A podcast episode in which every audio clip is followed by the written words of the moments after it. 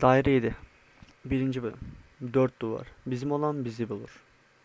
Aylar sonra İstanbul'da. Kardelen Sokak No 26 daireydi. Baş ağrısı, soğuk su, üşüme hissi, yorgunluk, halsizlik ve anlamaya çalışma dürtüsü. Eğilen başımın gördüğü çocuk elleri. Benim ellerim. Soğuktan kızarmış, kurumuş küçük ellerim. Sızlanmak isteyen ruhum ama sızlansa ısınamayacağını bilen bilincim. Benim küçük kalbim. Anne, anne, anne. Sesim onu sayıklarken bedenimi kendi kollarına sardım.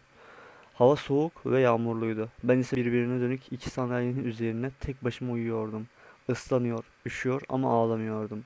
Beni içeride misafirleri olduğu için burada uyumaya zorlayan babama inat ağlamıyordum. Yalnızca sayıklıyordum. Ona sayıklıyordum. Anne, anne, anne. Sonra bir çift sıcak kol tarafına sarmalandım. Sanki bedenim büyüdü ve kurudu. Her yanım ısındı ve saçlarım öpüldü. Gözlerim her zaman koyu yeşil duvarımıza birlikte çiz çekildiğimiz fotoğraflarla dolu tabloları açtım. Efe beni her zaman yaptığı gibi çocukluğumun acı anlarından çekip aldı. Mine, sevgilim, yine kabus mu görüyordun? Sesi beni sakinleştirmeye çalışırken kıpırdanıp ona doğru döndüm. Hala kollarının arasındaydım ama bu sefer yüzüm yüzüne dönüktü. Evet diye mırıldandım yorgun bir sesle. Çocukluğum bu aralar peşimi bırakmıyor. Uzanıp dudaklarını alnıma değdirdi. Sonra beni kollarının arasında bastırıp sıkıca sardı. Başım göğsünde dinlenirken gözlerimi kapattım. Burası güvenli yerimdi. Güvendeydim. Belli ki çocukluğumu onu asla unutmamamı, yaşadığımız her acıyı hatırlamamı istiyordu. Ama kalbimi ilk günkü kadar yoran acıları unutmaya çalışmaktan başka çarem yoktu. Tüm bu hat hatıraları aşmışken aylar sonra dönmeye çalışmalarının sebebi neydi? Saat kaç olmuştu diye sordum. Başım kolların arasında göm gömüne olduğu için sesim zar zor duyuluyordu. Sekizi yeni geçti. Artık kalkmalıyız Mine Duran. Soyadımı bastırarak söyledi. Bunu söylemek hoşuma gidiyordu. Evlenmemizin üzerinden geçen 3 ay bunu aşma, aşmasına yetmemişti. Efe'yi bu dünyanın neredeyse en mutlu eden şey isminin yanında kendi soyadını görmekti. Kalkmalıyız diye tekrar ettim onu. Bu sabah kalkmak için fazla isteksizdim. Neyin var senin diye sordu Efe. Seni zorla erken kaldırmamı isteyen sendin güzelim. Yoksa hasta mısın? Bilmiyorum diye mırıldandım doğrulmaya çalışırken. Bir sürede hayatımı düzene sokmaya ve erken uyumaya çalışıyordum. O yüzden Efe'den sabahları prodüksiyon şirketine gitmek için kalktığımda beni de uyandırmasını istemiştim. Aslında iyi gidiyordum diye devam ettim konuşmaya. Birkaç gecedir gördüğüm kabuslar yüzünden yorgun uyanıyorum. O zaman bugün kalkmıyorsun dedi Efe. Bütün gün bu yatakta çık bu yataktan çıkmıyorsun. Efe yataktan kalkıp yanıma geldi. Üzerimizde dağınık duran yorganı boynuma kadar çektiğinde zaten uykuyla zor bir mücadele içindeydim.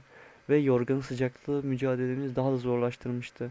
Gözlerim uykuya yenik düşmek üzere açılıp kapanırken gördüğüm son görüntü Efe'nin üzerindeki pijama üstünü çıkarıp dolaba doğru ilerlerken, ilerlerken görünen çekici sırtıydı. Sevgilim. Efe'nin sesi beni ikinci kez uyandırdığı an burnum ta- tanıdık bir kokuyla doldu. Gözlerimi Efe'nin elindeki, elindeki tepsiye, tepsiye açtım. Ah hayır dedim uykuya sesimi sızlanarak. Hem işe gidiyorsun hem bana kahvaltı mı hazırladın? Bana kendimi kötü hissettirmek için her şeyi yapıyorsun. Bugün senin dinlenme günün dedi. Ben doğrulurken kucağıma hazırladığı tepsiyi bırakarak. Akşam için hiçbir şey yap hiçbir şey yapma gel yapma. Geldiğimizde yemeğe gideriz. Tamam mı? Eğilip saçlarımı öptükten sonra doğruldu. Bugün neden bu kadar yakışıklı oldun diye sordum. Bugün birkaç kişiyle albüm görüşmesi yapacağız. Üzerine giydiği takım elbiseyi kravatla tamamlaması, tamamlamaması ona çok daha hoş bir hava katıyordu. Saçların hafif dalgısı, gözlerine uykusuzluğun bile yakışıyor olması ona has özelliklerdendi. Ve sen de bu kıs sen de bunu kıskanıyorsun. Günaydın İsses, erkencisin. Kimlerle görüşeceksin biliyorsun. Magazizden biraz anladım, biraz anlarım diye mırıldanarak gülümsemeye çalıştım. Öyle mi yeşil küpeli kız dedi Efe. Ona güldüğüm sırada konuşmaya devam etti. Yeni bir uygulama var ya hani. Adını unuttum. Orada şarkılarıyla tanınan birkaç kişiyle albüm yapmak istiyoruz. Onlarla görüşeceğiz. Tamam ama isimleri ne? Bunlar kıskançlık soruları mı? Tabii ki hayır. Tabii ki yalan söylüyorsun Mine. Sen buna karışma İsses. Yoksa haber yapmak için mi istiyorsun YKK? Dedi Efe gülümseyerek. Ben haberlerimi kendi kaynaklarımdan alırım Efe Duran. Kocamdan değil. Efe'nin yüzündeki gülümseme büyüdü. Bu, bu kelimeyi kullanmamı seviyordu. Peki öyleyse özür dilerim. Dur bakayım. İsimleri neymiş? Bora yazmıştı. Telefon ekranına bir süre baktıktan sonra üç isim de okudu. Boğaç Solgun, Enis Taran ve Naz Özgür. Hiçbirini tanımıyorum, tanımıyorum dedim. Henüz ünlü olmadıkları içindir dedi Efe gülerek. Araştırmam lazım. Yakında ünlü olacaklarsa bunu herkesten önce bilmem iyi oldu. Hala uykum vardı. Bir yandan konuşarak bir yandan Efe'nin benim için hazırladığı kahvaltı tabağındaki tostumu yiyerek uykumu açmaya çalışıyordum. Ben artık çıkıyorum sevgilim. Haberleşiriz. Alnıma bir öpücük kondurdu. Bugün kalkmak yok dedi yatağa işaret ederek. Tamam kahvaltı için teşekkür ederim. Bugün için bol şans. Efe odadan ve ardından evden çıktıktan sonra bir yandan kahvaltımı yapmaya devam ederken bir yandan telefonumdan gönderi paylaşmaya çalışıyordum. Yeşil kızına her birinize günaydın Türkiye. Günün bombalarına hazır mısınız? Her sabah olduğu gibi yine gönderime yayınlar yayınlamaz mesaj yağmuru tutuldum. İnsanlar beni seviyor, bana güveniyordu. Üstelik artık beni tanıyorlardı. Efe'yi, beni, hayat hikayemizi, Efe'nin müziği ne için bıraktığını, yaşadığım kayıpları, her şeyi biliyorlardı. Bunca kirli haberin döndüğü bir dünyada yalnızca doğruları yazmak için var olmaya devam etmek ve verebileceğim en doğru karardı. Yeşil Küpeli Kız milyonlarca takipçisi olan bir markaydı. Benim markamdı. Bu benim kaderimdi ve ondan vazgeçemezdim. Efe'nin kaderi ise müzikti. Ne kadar müziği bıraktığını söylese de aslında bırakamıyordu. Belki insanlar müzik yapmayı bırakmıştı.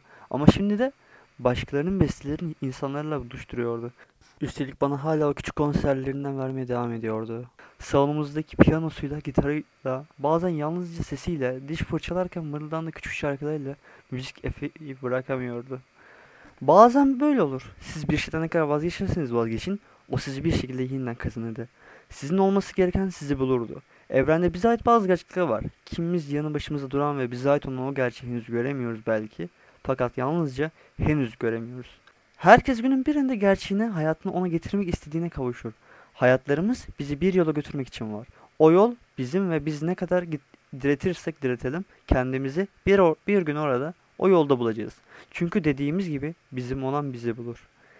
Benim Efe'yi, Efe'nin beni bulduğu gibi, yeşil küpeli kızın beni, müziğin Efe'yi bırakamadığı gibi, hayatım beni bir şekilde buraya tam bu adrese getirdiği gibi. Kardelen Sokak No 26 Daire 7